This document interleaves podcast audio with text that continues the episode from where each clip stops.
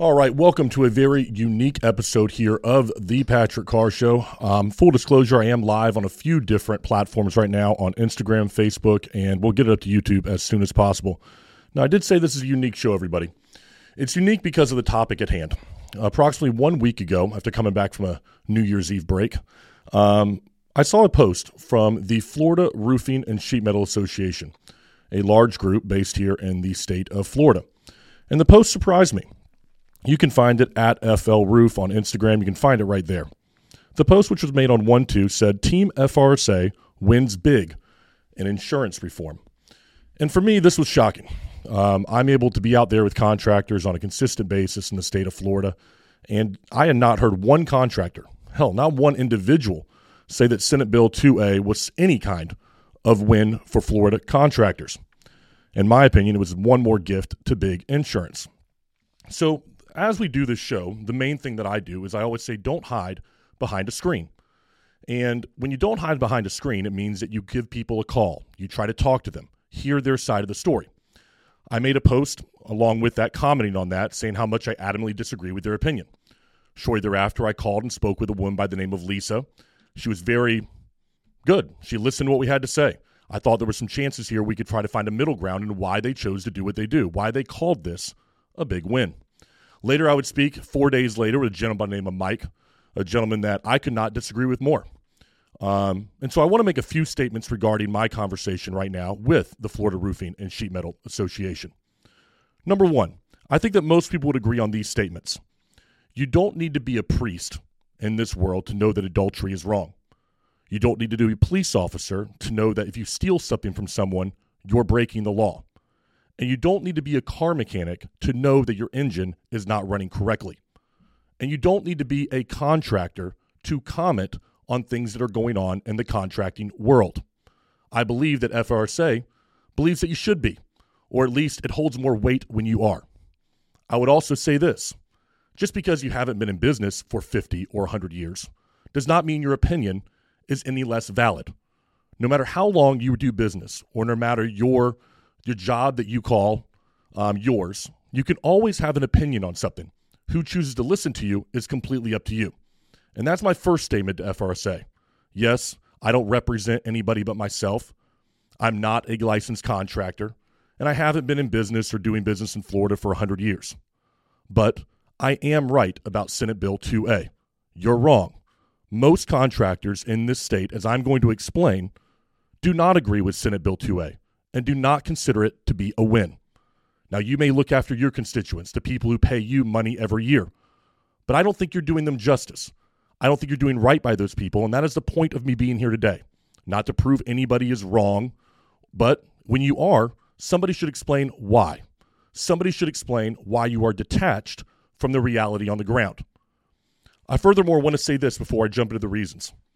I don't have to do this stuff. I don't get paid to do YouTube. But what I do do is what I do say is this. If I get on the phone with an individual, Mike over at FRSA, and I speak with you, I expect respect. And now, the last statement that I made about their organization being detached from reality, I was met with laughter. And to me, that is not acceptable. When people try to share their opinions, when people try to work towards something that is good for everyone, then what we need to do is respect those opinions, not be an individual who tries to demean them in some way.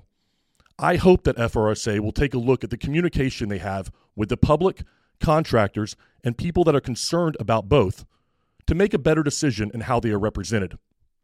With furthermore, that's the reason that I'm here. Let's talk about Senate Bill 2A and what it truly means. Again, I want to go back to their post made on the 2nd of January. And to start us out with, I want to say that the most important thing that we do is understand that we completely disagree on why the post was even necessary. As you'll see in the post when you take a look, it was meant to, they say it's a good thing that FRSA supported this because it's going to stabilize the insurance market, right? We're going to bring competition back into the game because those poor insurance companies are bleeding out left and right. They're having to leave the state of Florida, and we need to stabilize the market, as they say. I say this is completely BS. We don't need to stabilize the market. We need to hold insurance companies accountable to the laws that are already on the books. Contractors, AOBs, They are not the problem, nor first party attorneys. It is the greed of carriers in this state. And I'm going to prove it right now. So when I talked to FRSA and I mentioned this, they, of course, responded with the normal fraud that insurance companies and all the bills that these first party attorneys are raising up and then costing insurance companies such big money. I responded by asking them one question, which I'm going to ask you right now How much? How much are insurance companies bleeding out? How much money are they losing? Tell me. Crickets. You'll have crickets in your head for that. I do, and so will anybody else in the state of Florida, including legislators. But over and over and over again in this state, we continue to make concessions to big insurance. 2014, it started with sinkholes. 2019, AOB reform. The list goes on. Senate Bill 2D and 4D and Senate Bill 2A. All of these going one step further to hurt contractors and help only one group the carriers in this state. No one else has been helped by this. For years, haven't we been promised that insurance premiums are going to go down? And it's never happened. And it never will. So if these companies are bleeding out, shouldn't we at least hold them to the bill that allow that that force them to release their books? Senate Bill 76 was already law, and it's been law now for what, 18 months or so? And in Senate Bill 76, it required insurance carriers to release their books January of 2022. But did it happen? Of course it didn't. The Office of Insurance Advocacy, David Altmaier and his team, elected not to make that happen arbitrarily. They just said, no, we're not going to do it. We're going to push it back. And it's been pushed back through two special sessions without any books having to be released. And yet, we want to believe that they're losing money, right? But you have no way of knowing that. We're just supposed to take insurance companies' word for it that they are losing money. But since that is the case, I decided to dig a little bit deeper. I'm not sure that FRSA did. And what I looked at was the two companies in Florida that are publicly traded. That's the only two that we have. We can go by their numbers because they cannot hide a shareholders report. And so those two companies are Universal and Heritage. And just for the sake of time, I want to read you off some of Universal's stats last year, third quarter of 2022. They're the only ones that we have available. Hopefully, we'll have the fourth quarter here soon. Now, these are what they are telling their shareholders. They're telling them much different of a story than what they're telling our media and obviously the information that is reaching FRSA. So, first, I want to say this I chose Universal because they're a Florida based company. And when I mentioned these statistics to FRSA, their response was, Is that only Florida, or are you talking about the entire company? So don't worry, I'm going to address both right here because they haven't done their research. Let me explain.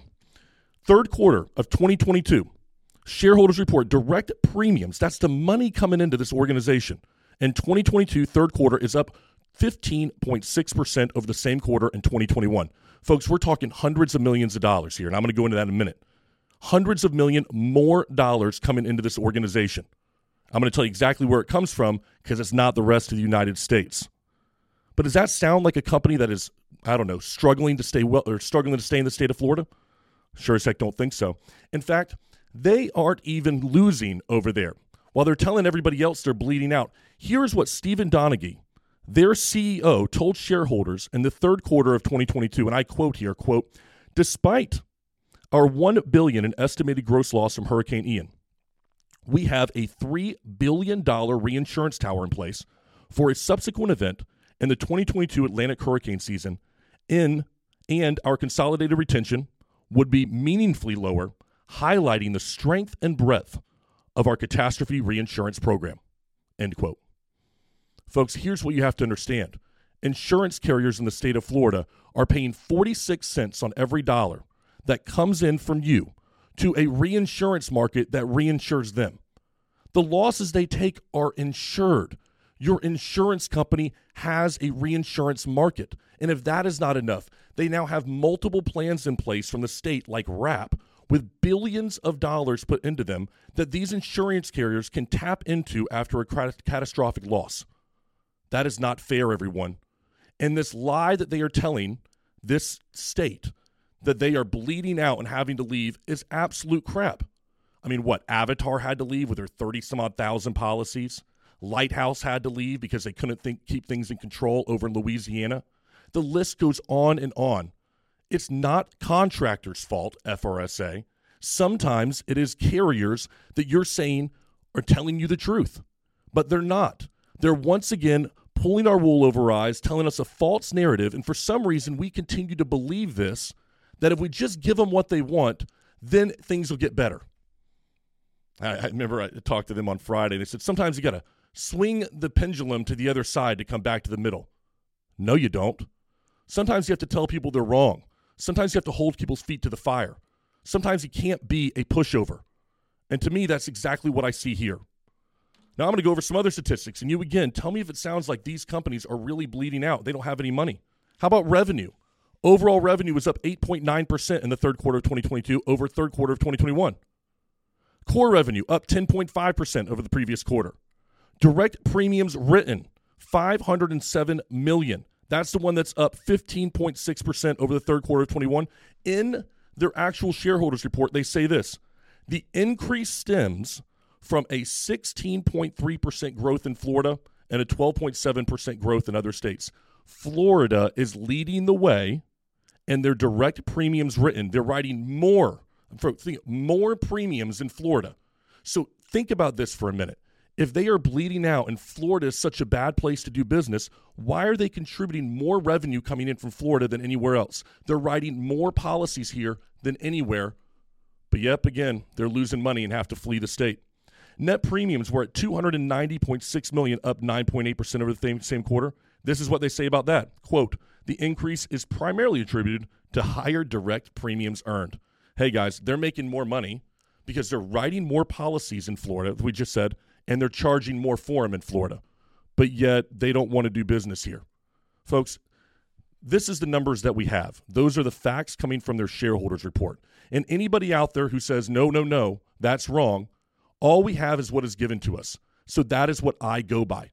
Heritage making money. Universal, the largest private carrier in the state of Florida, making money. They do not need more concessions. We don't need to give any more to what is happening there in Tallahassee.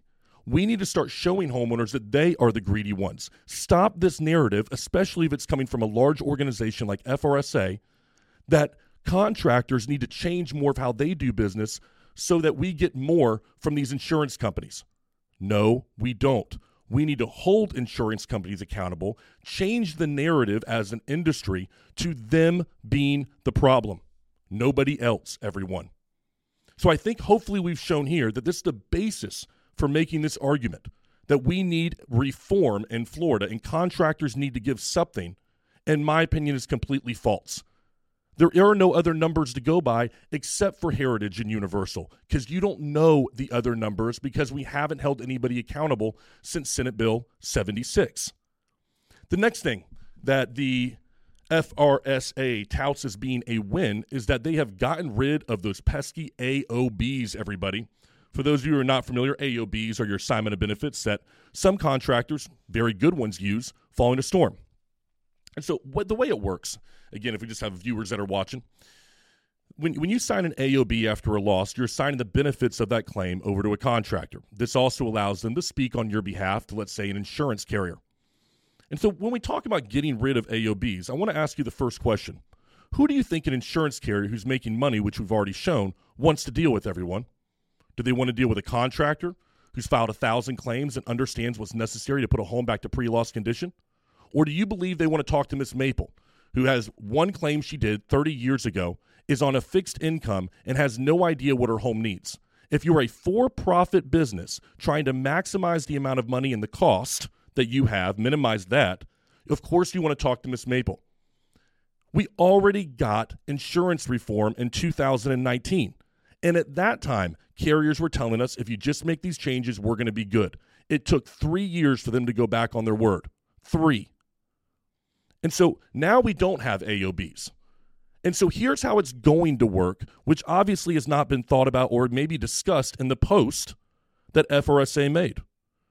When you have a major storm, a somebody is going to come out there and do some emergency mediation to your house, mitigation. They're going to do some things like dry the place out, maybe get the floors ready, or they're going to cut out the walls, do everything once you have a flood move in, or you got to tarp the house, emergency services there. What they normally do is they always make you sign an AOB. that AOB allows them to do the work immediately for you, the homeowner, and that way they know they are going to get paid back because the check is going to come in their name. Without that, what you have to do is sign a contingency agreement saying that once that money comes in, contingent on them doing the work, they're going to get paid. Now, in a perfect world, that's exactly how it would work. But here's how it works on the ground if we just think one step deeper, everybody. Once you go out and have a hurricane, people are at a loss about what they can do. They may not have a car. They may not be able to get to work. Their work may not even be available to them. They've got expenses that are piling up and they still got to put food on the table especially when you're in low income or fixed income housing. These people are very much affected. And so if you have that when somebody shows up and they say, sign this contingency agreement, the person says, great, I'll do that, get to work. A couple weeks later, a big check comes in 30,000, 40,000, sometimes the biggest check an individual's ever seen, but they have things they need to get done. Always. Of course you would. And I can't blame an individual for that. So when that check comes in, they go, well, listen, I've already got this stuff, emergency services stuff, but I need a roof on my house. I got to get my screen back together. My car, I'm, I'm, in a, I'm in a rental right now. I could use a down payment on that because that's ruined. Whatever it might be, the money starts to go other places. And so we all know where this goes. A contractor still deserves to get his money, and the only way they can do that is by liening the home. So the next sh- uh, storm that we have, congratulations, legislators. Congratulations to people who support him that we're talking about here you're going to have an increased number of liens, and the only way you can consu- um, I'm sorry, the only way you can secure that lien in the state of Florida is by filing foreclosure. So when you file the lien, you're going to have attorney fees put onto it. You're going to have fees for collections and late fees. And when you file the foreclosure, even more fees are going to be put on top of that. And there'll only be a few options that homeowners have the option to get on a payment plan with extremely high interest, to not pay and watch those just continue to pile up? And if they do, are they going to lose their home? Perhaps. And the people, again, that that's going to disenfranchise are low income and fixed housing. And it should not be that way. Not when we have the AOB that is available right now. That AOB was available, but not anymore. So now we have contingency agreements across the board. Does that make anybody happy? It shouldn't. Furthermore, since 2019, we've already put stuff into place that protects homeowners from AOBs. For instance, having to start work in a certain amount of time so that out of state contractor can't run away with the money. These things are already in place, helping homeowners, especially right now that we saw down there in Ian. And do you see somebody coming forward to the news stations, which would happily run the story? Do you see them coming forward and saying, hey, these people screwed me out of money and left town? No, because we've already solved the problem. Big Insurance painted a picture that they needed this gone because there's so many problems with AOB that we already solved back in 2019. But now what we need is we need no AOBs. That's putting the homeowner out there on an island. And I don't want that. So maybe you do. Maybe your contractor is tired of AOBs, and that's okay. Sure, have your opinion. But the people that will be mo- hurt the most are going to be homeowners trying to argue against and justify things with an insurance company who has one thing in mind to make profit, and we've already shown they're making plenty of that already.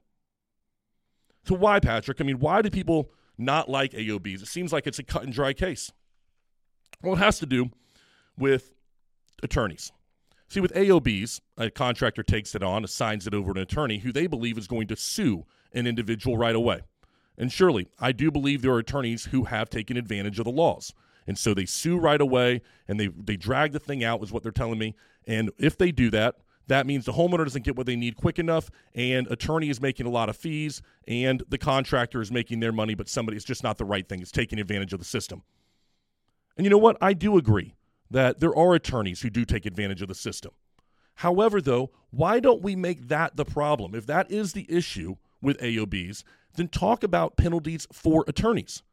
And if it is such a problem, all this fraud, where are my attorneys who are getting arrested for this fraud? Again, crickets, everybody, because they're not.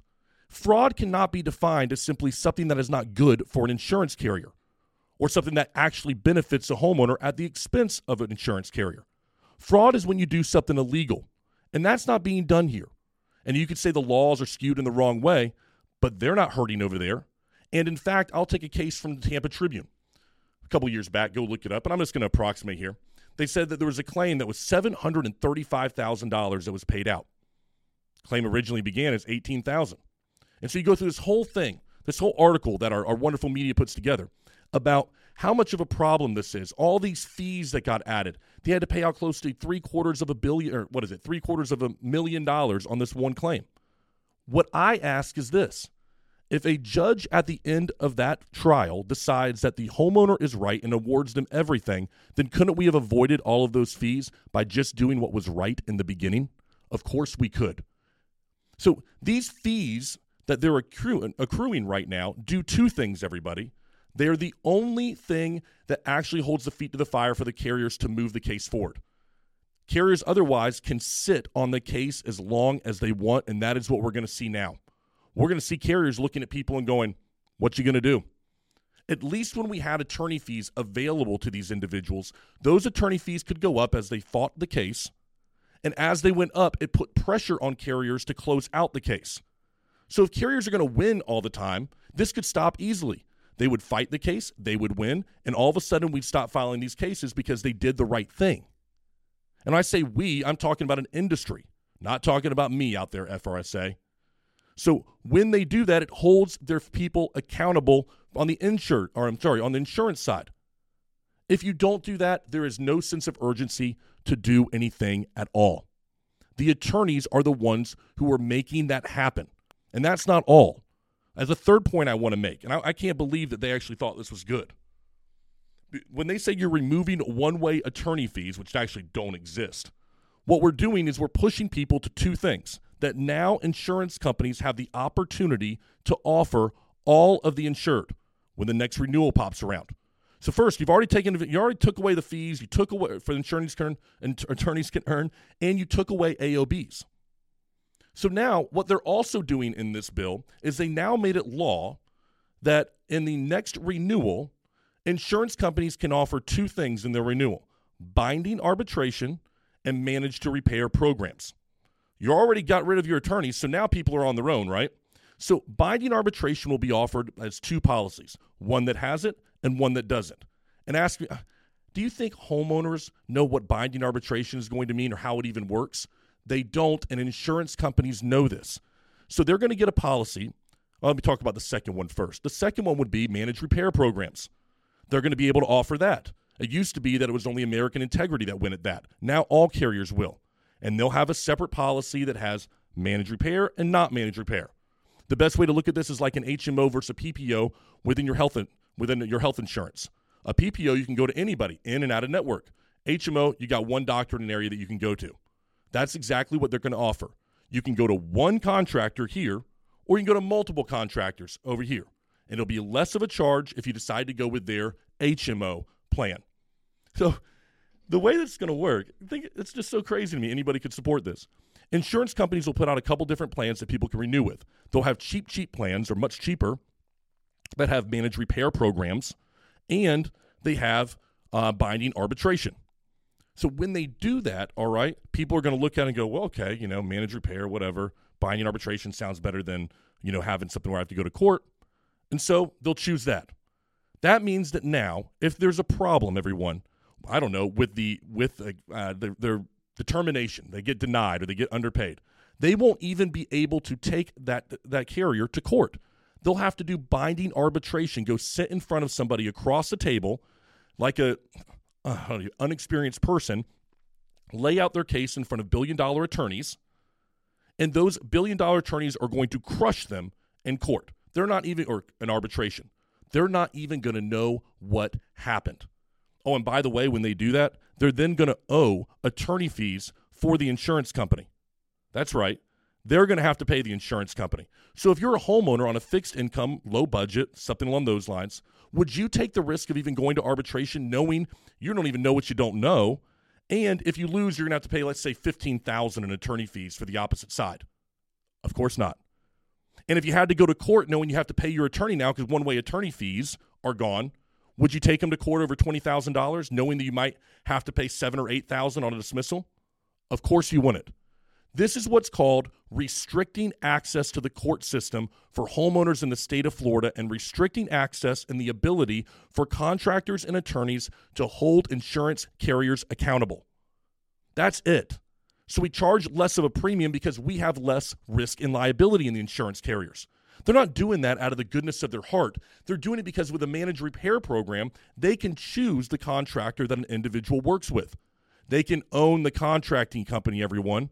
So you call up someone thinking you're getting a, a person that is going to give you the best option of, of the uh, contractor that you're going to work with. They give you one because that's all that you have access to. And that one is actually owned by your insurance company. They actually take the money, they give you, you pay the contractor, and then boom, it goes right back into the insurance company. Again, though, they are really bleeding out over here in the state of Florida in the way that they do business. All right. And the last thing that I want to mention here, okay, everyone, they touted in their post that there was a big plus in this thing. Uh, FRSA, again, go back and look at their post on, I believe it's 1 2 uh, 2023. One of the points they made, and the last point I want to go ahead and rebut right here, is that one of the big things is we moved our determination of coverage time from 60 days down to 30 days. Wow, good. Okay, we can make a coverage decision quicker. But what they forget to tell you is the two points that come after that. Number one, OIR, the Office of Insurance Advocacy, used to be David Altmaier and his team, they can arbitrarily move that back up to 60 at any time that they want. Following a major storm, and that's when you're going to want that determination of coverage quicker. But you know that's not what's going to happen. The reason they put that in there is because when it is time that you need them to make a quick decision, they're going to move that back up to 60 days without even a question. That's when we need it the most. But they forget to tell you that part. The other thing they forget to tell you, a couple sentences below that, is that now insurance carriers are going to offer electronic adjustments. You're going to have the option again, along with binding arbitration and um, our managed repair programs, to go in and click on electronic adjustments, everyone, because that'll save you a few dollars every quarter, every year. So, what you're going to get there is they don't even have to come out to your house to do the adjustment. They're going to force homeowners to go in and take the pictures and send it into them. Maybe they'll come out and fly a drone above the home. That's what they mean by electronic adjustments. And when you're a homeowner in this state, what you want is somebody to talk to, somebody to come out there and lead you and help you through what is probably the trying time in your life. Nope.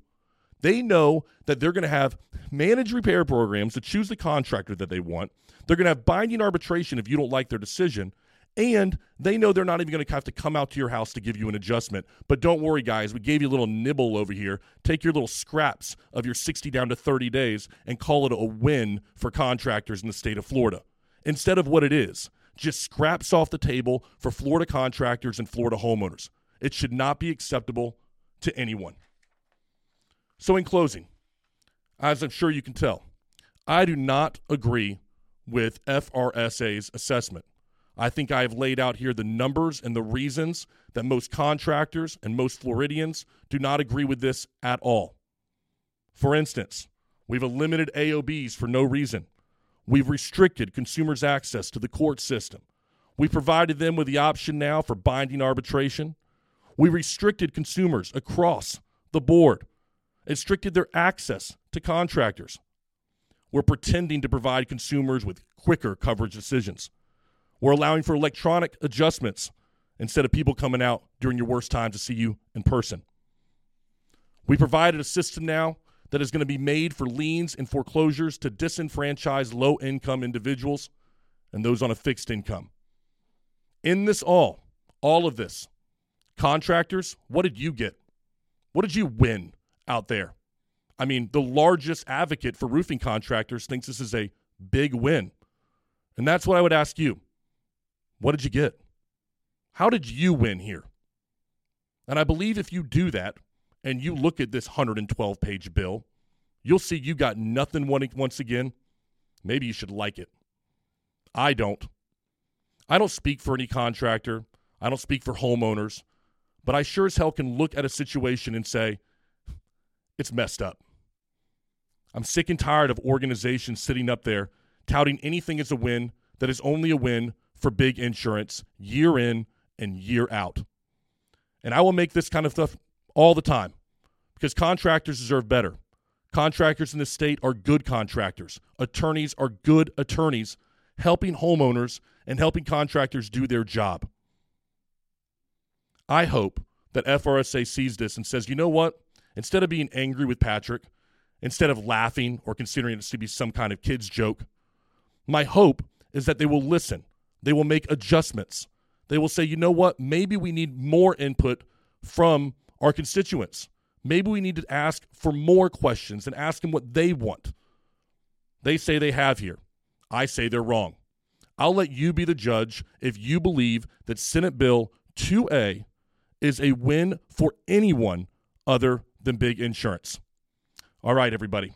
I went a little bit longer on this one. And the reason I did is because this is essential to blue collar contractors here in the state of Florida. Comment below. Let me know on YouTube if you think Senate Bill was a win, Senate Bill 2A, it was a win for you. Or do you feel once again like you're just having to jump over hoops in Florida as a contractor and consumer to just get what is rightfully yours? All right. Very special episode. Thank you all very much for joining me. Thank you to everybody on the live feeds. I do this stuff live because I think it's important that you see the authenticity that we bring to this thing. This is not something we take 10 takes for. We don't try to edit anything out. These are my legitimate feelings. I challenge FRSA to do the same. Let me see. Tell your people why you think this is a big win. Give us the statistics to why it is. Tell us what this is going to mean to help contractors and help homeowners in the state. I'm confident if you do a little bit of reflection that perhaps you'll exactly do that. Thank you, everybody, for joining the Patrick Carr Show. Until next time, subscribe, let us know you care, comment below, and we'll see you on the next episode. Take it easy.